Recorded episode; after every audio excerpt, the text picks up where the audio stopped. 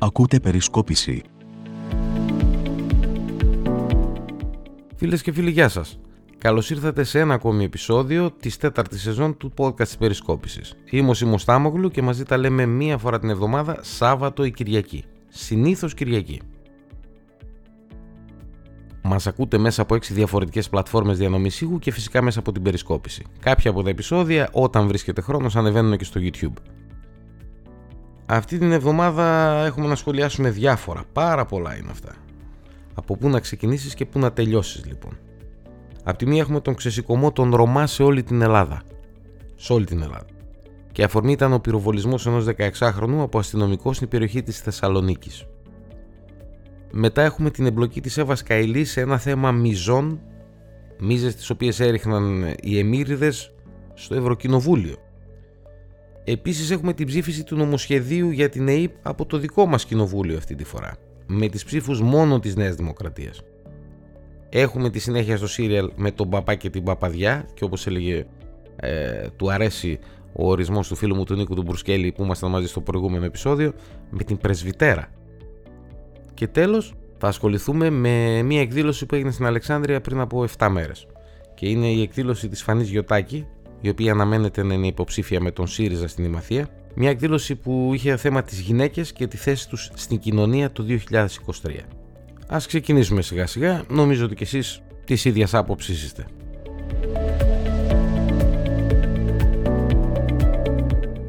Αν υπάρχει ένα θέμα με το οποίο θα πρέπει να ασχοληθούμε πρώτα πρώτα απ' όλα είναι αυτό των τελευταίων ωρών. Αυτό που έσκασε την Παρασκευή το βράδυ και έχει να κάνει με την Εύα Καηλή, την Ελληνίδα Ευρωβουλευτή και αντιπρόεδρο του Ευρωπαϊκού Κοινοβουλίου. Για την Καηλή δεν έχω να πω πολλά. Ειλικρινά. Και ό,τι έχω να πω το είπα στο podcast της περισκόπησης που βγήκε πριν από δύο εβδομάδες. Δύο εβδομάδες. Ξαναλέω.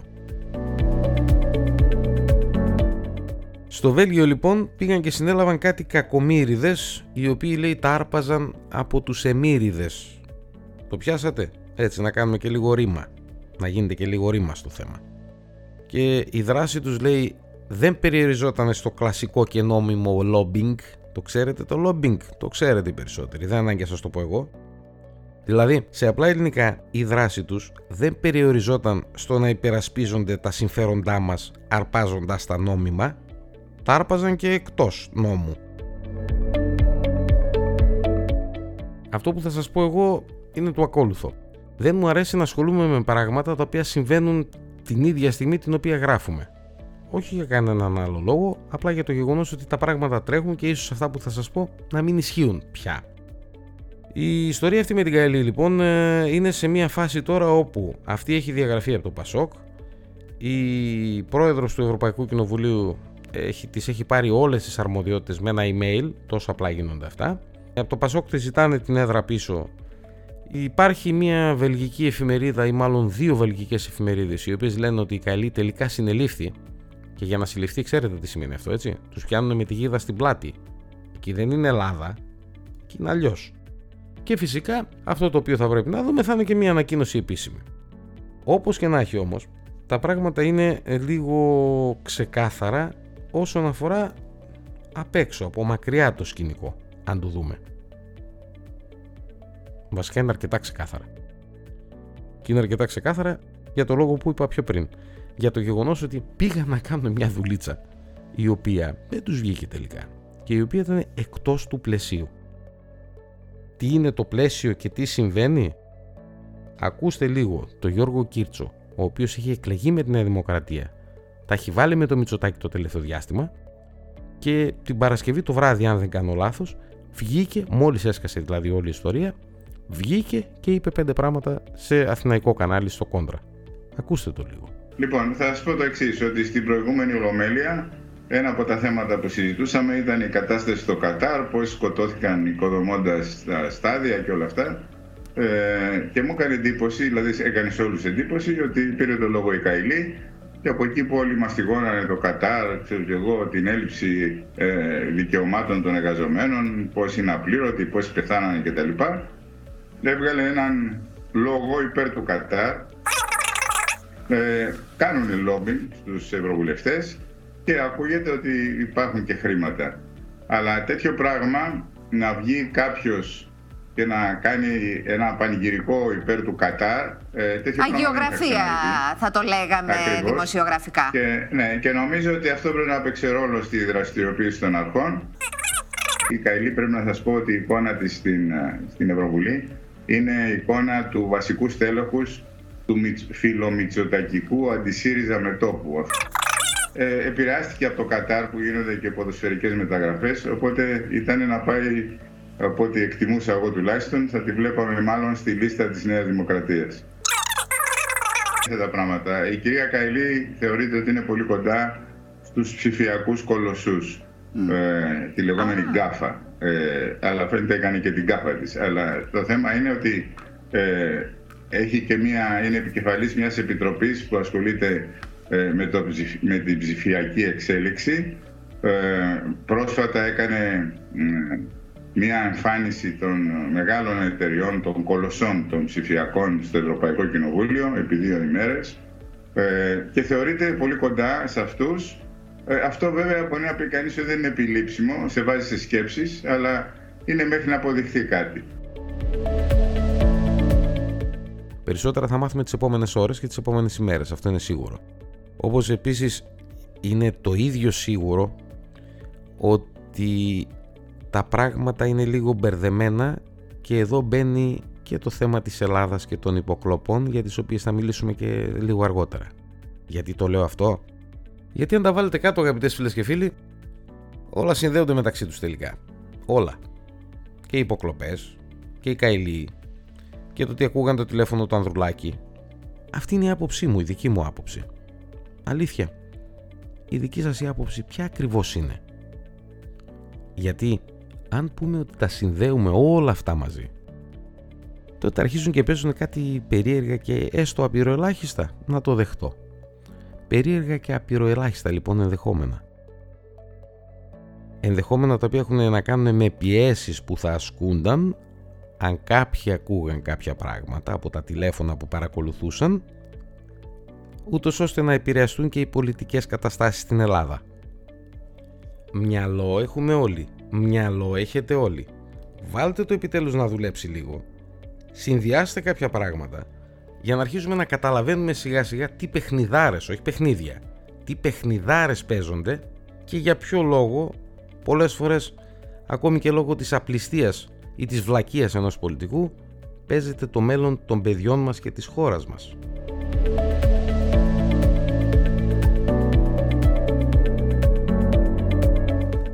Ένα θέμα με το οποίο θα ήθελα να ασχοληθώ πάρα πολύ είναι αυτό της ονοματολογίας για τις δημοτικές και για τις βουλευτικές εκλογές. Και η, ονοματολο... και η ονοματολογία κακά τα ψέματα και κλικ φέρνει και ακροάσεις φέρνει, απ' όλα φέρνει και συμπάθειες φέρνει και αντιπάθειες φέρνει. Απ' όλα φέρνει. Το πρόβλημα όμως είναι το εξής, αγαπητές φίλες και φίλοι. Άλλο να πεις ένα όνομα το οποίο θα είναι ο τάδε υποψήφιος ας πούμε. Άλλο να το πεις έτσι. Και άλλο να ασχολείσαι όλη μέρα και όλη νύχτα είτε σε καφενεία, είτε μεταξύ τυριού και αχλαδιού, είτε μεταξύ καφέ, κάπου και ένα ποτάκι να παίξεις στη μέση. Άλλο λοιπόν να το πεις έτσι. Και να ασχολείσαι όλη μέρα με αυτό. Είναι διαφορετικό το θάμα. Τελείως διαφορετικό. Εγώ λοιπόν θα ήθελα να καλέσω όλους αυτούς τους πολιτικάντιδες και τους πολιτευτές και αυτούς οι οποίοι είναι γύρω γύρω από υποψήφιους ή αποφερόμενους ως υποψήφιους να σταματήσουν να κάνουν αναλύσεις αναλύσεις μεταξύ τυριού και αχλαδιού αναλύσεις στον καφέ αναλύσεις στο ποτάκι πάνω και να τους πω να περιμένουν γιατί εγώ δεν έχει αποφασιστεί με ποια απογραφή θα γίνουν οι εκλογές. Είναι σημαντικό αυτό που σας λέω. Και όποιος ξέρει από εκλογές το καταλαβαίνει αυτό. Όποιος δεν ξέρει, κάθεται και περί άλλων τυρβάζει. Οπότε λοιπόν καλό θα είναι να περιμένουμε την τελική ανακοίνωση σχετικά με την απογραφή βάση της οποίας θα γίνουν οι εκλογές. Αυτό είναι το πρώτο. Θα πρέπει να δουν καλά τι σημαίνει αυτό. Τι σημαίνει αυτό σε επίπεδο κατανομής εδρών, βουλευτικών εδρών. Και τι σημαίνει αυτό ειδικά σε τετραεδρικές και ειδικά σε περιφέρειες όπως είναι η περιφέρεια Κεντρικής Μακεδονίας η οποία έχει τετραεδρικές και οι έδρες πηδάνε από τον ένα νομό στον άλλο στις τρεις τα χαράματα. Ξέρω άνθρωπο που κοιμήθηκε βουλευτής και ξύπνησε πολιτευτής την επόμενη μέρα. Όπως επίσης, όλοι αυτοί οι οποίοι μιλάνε, για να το φέρουμε λίγο το θέμα και λίγο πιο έτσι κοντά σε εμάς, να το φέρουμε στα δημοτικά, θα πρέπει να περιμένουν επίσης με ποια απογραφή θα γίνει, με ποια απογραφή θα γίνουν οι εκλογές. Και να έχουν και υπόψη τους και κάτι άλλο. Να έχουν και υπόψη τους ότι την επόμενη δημοτική περίοδο τα δημοτικά συμβούλια θα είναι ψαλιδισμένα. Για παράδειγμα, το Δημοτικό Συμβούλιο της Αλεξάνδρειας δεν θα έχει 33 δημοτικούς συμβούλους. Όχι. Ούτε το Δημοτικό Συμβούλιο της Βέρειας θα έχει 40 φεύγα πόσους έχει. Επίσης όχι. Οπότε, παιδιά, ειλικρινά σας το λέω, πριν να ξεκινάτε να λέτε οτιδήποτε, λίγο να πηγαίνετε διαβασμένοι. Δεν είναι κακό. Καθόλου κακό δεν είναι. Εντρυφήστε λίγο στο θέμα και να τα ξαναπούμε, ρε παιδί μου. Για ένα και μόνο λόγο. Για το γεγονός ότι έχουμε αρχίσει και γερνάμε άλλο πια. Ο χρόνος στον πλανήτη αρχίσει και μειώνεται αυτό που μας απομένει. Ε, και εντάξει, να μην ασχολούμαστε όλη μέρα με αυτά και να μην ασχολούμαστε με βλακίες. Ειλικρινά. Διαβασμένοι θα έρχεστε. Πάντα.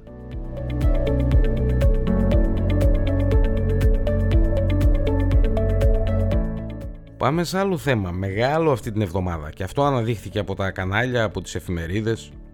Θα σταματήσουν λέει οι τράπεζες να έχουν τόσες πολλές θηρίδες και αυτές οι λίγες οι οποίες θα αφήσουν σε λειτουργία θα είναι πανάκριβες. Και παραφράζοντας λίγο καβάφι, εγώ θα πω τι θα γεννούμε τώρα χωρίς θηρίδες; Γιατί οι θηρίδες ήσαν κάποια λύση. Και πού θα βάλουμε τα λεφτά μας ρε; Δηλαδή εσείς τώρα είστε τράπεζες. Εμείς ρε τρεις φορές από το 2010 και μετά σας σώσαμε. Εμείς ρε ψηφίσαμε βουλευτές που βοήθησαν τα μεγαλοστελέχη σας να ψηφίσουν το ακαταδίωκτο. Εμείς τώρα τη στιγμή αυτή καθόμαστε και σας βλέπουμε να δίνετε επιτόκια 0,14. Γελάω δεν μπορώ. Να δίνετε λοιπόν επιτόκια 0,14 ε, αν δεν κάνω λάθος και εσείς ρε μας φέρεστε με αυτόν τον τρόπο. Είναι δυνατόν. Εμείς δηλαδή τα φράγκα μας τα πολλά, πού θα τα βάλουμε αν σταματήσετε να έχετε τόσες πολλές θηρίδες; Πού, πείτε μας. Και προσέξτε, μιλάμε για τα φράγκα τα τωρινά. Γιατί έρχονται και άλλα φράγκα στις τσέπες μας. Πάρα πολλά. Παράδειγμα, ο Αλέξης ας πούμε είπε για 800 ευρώ το μήνα. 800 ευρώ το μήνα. Και το επιβεβαίωσαν και οι δικοί του που ήταν στη Βέρεια την προηγούμενη εβδομάδα, μεσοβδόμαδα. Ο δε πρωθυπουργός Κυριάκος είχε πει, αν θυμάμαι καλά, στην έκθεση ήταν στη Θεσσαλονίκη πριν από 3-4 μήνες, ότι λέει από την 1η Μαου θα βρέχει λεφτά για τους εργαζόμενους. Καταλάβατε; Και αυτό το θα βρέχει λεφτά δεν το είπε μόνο ο Κυριάκος, ο πρωθυπουργός μας. Το είπε και ένας υπουργός, ο οποίος τα μόνα ένσημα που έχει είναι τα κομματικά. Δηλαδή, αν θα έρθουν τόσα λεφτά στις τσέπες μας, αν δεν έχουμε μια θηρίδα ρεγαμό, το πού θα τα βάλουμε αυτά τα λεφτά; Να πάμε στο άλλο, να πάμε και στο άλλο. Ε, θα μας δώσετε λεφτά, έτσι δεν είναι, έτσι λέτε. Θα πάρουμε πολλά. Γιατί ρε παιδιά δεν το βγάζετε το θέμα σε πληστηριασμό να τελειώνουμε; Δηλαδή θα είναι από τη μία μεριά ο Κυριάκος, από την άλλη ο Αλέξης. Και θα λέει, ας πούμε, ο Κυριάκος, εγώ δίνω 780. Θα λέει ο Αλέξης, εγώ δίνω 800. Θα πετάγει το Κυριάκος και θα λέει, εγώ δίνω 810. Βγάλτε το στον πληστηριασμό το θέμα του κατώτερου μισθού, του κατώτατου μισθού, πώς διάλογο το λέτε, δεν ξέρω. Βγάλτε το στον πληστηριασμό να τελειώνουμε. Άλλωστε, μιλάμε, είστε δύο κόμματα τα οποία έχετε προϋπηρεσία στο να στείνετε το περιβάλλον για πληστηριασμούς. Ξέρετε εσείς. και να γυρίσουμε στο διατάφτα. Τα λεφτά μας, τα τωρινά και τα άλλα που θα μας δώσετε μετά και θα είναι πάρα πολλά. Πού θα τα βάλουμε, ρε παλικάρια, πού θα τα παρκάρουμε; Στο σπίτι δεν χωράνε. Τα ιδρύματά σας μας δίνουν επιτόκια της πλάκας. Έχουμε και ένα φόβο μην τυχόν και μας καθίσει κανένα capital control καινούριο, ποτέ δεν ξέρεις. Μια θηρίδα μας έμεινε και αυτή θα μας τη στερήσετε.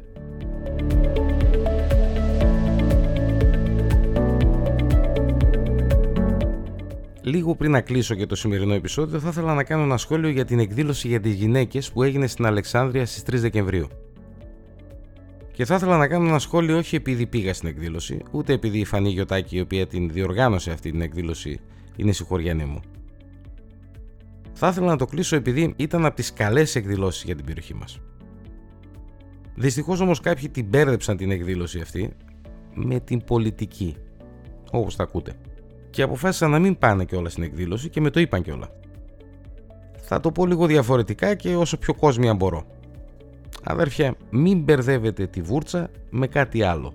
Γιατί άλλο πράγμα η πολιτική και άλλο πράγμα η συγκεκριμένη εκδήλωση. Και θα μείνω, επειδή ήμουν στην εκδήλωση, σε όλη τη διάρκεια της, θα μείνω στους καλεσμένους που είχε η Γιωτάκη. Για ψάξτε λίγο τα ονόματα και θα καταλάβετε ότι δεν είναι τυχαίοι αυτοί που ήρθαν στην Αλεξάνδρεια. Για γκουγκλάρετε τα, να το πω έτσι. Γκουγκλάρετε λίγο τα ονόματα και θα δείτε τι εννοώ.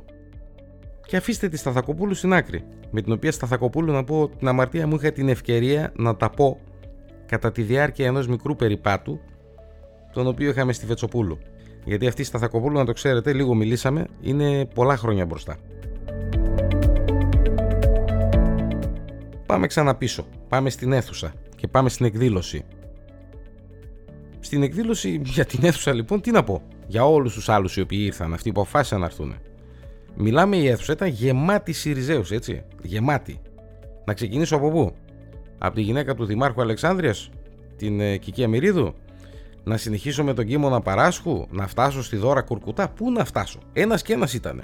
Η μία ήταν στην Ομαρχιακή του ΣΥΡΙΖΑ, ο άλλος ήταν στην τοπική, η τρίτη ήταν στο Περιφερειακό Συμβούλιο του κόμματος του Αλέξη. Μιλάμε ΣΥΡΙΖΑΙ μέχρι το Κοκαλόλιο ήρθαν. Όλοι. Και δεν ήταν οι μόνοι, να εξηγούμεθα. Δεν ήταν οι μόνοι. Είδα πολύ κόσμο που ΣΥΡΙΖΑ ειλικρινά σας το λέω, δεν το λες ότι ψηφίζει ούτε για πλάκα. Και ούτε πρόκειται να ψηφίσει ποτέ στη ζωή του. Θα αρχίσουμε να κάνουμε χαΐρι, πραγματικά θα αρχίσουμε να κάνουμε χαΐρι σε αυτόν τον τόπο, μόνο αν καταλάβουμε κάτι. Ότι η στενομυαλιά και οι παροπίδες δεν έχουν χρώμα, όπως δεν έχει χρώμα και η βλακεία. Γι' αυτό λοιπόν κάθε φορά που ανοίγουμε το στόμα μας, καλό θα είναι πρώτα να βουτάμε τη γλώσσα στο μυαλό και να σταματήσουμε να βάζουμε ταμπελίτσες. Είναι κακό πράγμα οι ταμπελίτσες παιδιά. Πολύ κακό πράγμα. Και όταν με το καλό ανοίξουμε τα μάτια μας και το μυαλό μας, τότε θα αντιληφθούμε πως στη ζωή μας βλέπουμε τα πάντα. Τα πάντα βλέπουμε. Βλέπουμε από κάτι προοδευτικούλιδες της αριστεράς που είναι πιο συντηρητική ακόμη και από τη Μάργαρετ Θάτσερ, τη Μακαρίτησα.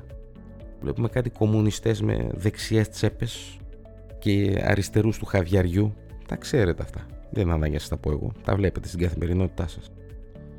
Ή βλέπουμε κάτι σοσιαλιστές που το σοσιαλιστής όταν το γράφουν το λι το γράφουν με ήττα. Όχι με γιώτα, με ήττα το γράφουν. Ή βλέπουμε και κάτι δεξιούς που είναι ή πάρα πολύ μαύροι και το παίζουν οικογενειάρχες ή είναι πάρα πολύ αριστεροί. Πιο αριστεροί για τους αριστερούς δηλαδή. Συμπέρασμα από όλο αυτό το οποίο ήθελα να πω. Τα σκοτάδια και στις πράξεις και στα μυαλά μας και κυρίως η βλακεία είναι και διαπολιτισμικά και διακομματικά. Και αυτό ειλικρινά σας το λέω, κρατήστε το από μένα ως χριστουγεννιάτικο δώρο. Και όποιος έχει αμφιβολίες για αυτό που λέω, εδώ είμαστε να το συζητήσουμε. Όποιος πάλι δεν μπορεί να το παραδεχτεί, τι να πω. Α, εσχάτως γνώρισα μια εξαιρετική κοπέλα η οποία είναι ψυχολόγος. Αν δεν μπορεί λοιπόν να το παραδεχτεί κάποιος αυτό το οποίο είπα, θα μεσολαβήσω εγώ για να τον στείλω σε αυτή τη φίλη μου την ψυχολόγο για να το συζητήσει μαζί της. Και θα τη ζητήσω και ρουσφέτη να μεσολαβήσει και αυτή με τη σειρά της σε κάποιο ψυχίατρο για να το συζητήσει μετά μαζί του αυτός. Κλιμακωτά θα γίνει η δουλειά. Ανοίξτε τα μυαλά και τα μάτια. Αυτό έχω μόνο να πω εγώ.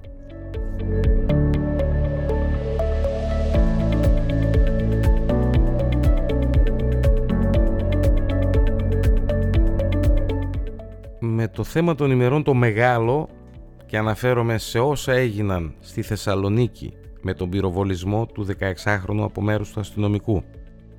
Και με όλα όσα τα οποία έγιναν στη συνέχεια, δεν σκοπεύω να ασχοληθώ, ειλικρινά σας το λέω. Και δεν σκοπεύω να ασχοληθώ γιατί για μένα η ιστορία αυτή είναι κομμένη στα δύο. Η ιστορία σταματάει στο σημείο που ο αστυνομικός πυροβόλησε και ξαναξεκινάει από το σημείο που ξεκίνησαν τα επεισόδια. Δεν έχω να πω τίποτα άλλο. Και δεν έχω να πω τίποτα άλλο για ένα και μόνο λόγο. Το ταγκό πάντα θέλει δύο. Και μια ζωή, σε περιπτώσεις στις οποίες υπάρχουν αντιπαραθέσεις, δεν φταίει μόνο ένας. Φταίνε πολύ.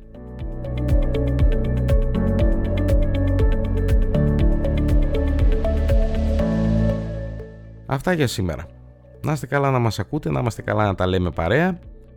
Τα λέμε μία φορά την εβδομάδα. Είμαι ο Σίμος Μέχρι την επόμενη φορά μέχρι την επόμενη εβδομάδα να μείνετε υγιείς, να προσέχετε γιατί ο κορονοϊός ξαναλέμε δεν έχει φύγει. Δείτε λίγο τις τελευταίες ανακοινώσεις που βγήκανε για αυτούς οι οποίοι εισάγονται στα νοσοκομεία και για αυτούς οι οποίοι πεθαίνουν. Να προσέχετε και από εκεί τη μεριά. Γενικώς δεν ξέρουμε από προσέχουμε τέλος πάντων. Καλή συνέχεια σε όλους λοιπόν. Θα τα πούμε την επόμενη Κυριακή ή το επόμενο Σάββατο. Να μας συστήνετε στους φίλους σας, μην ξεχνάτε. Γεια σας.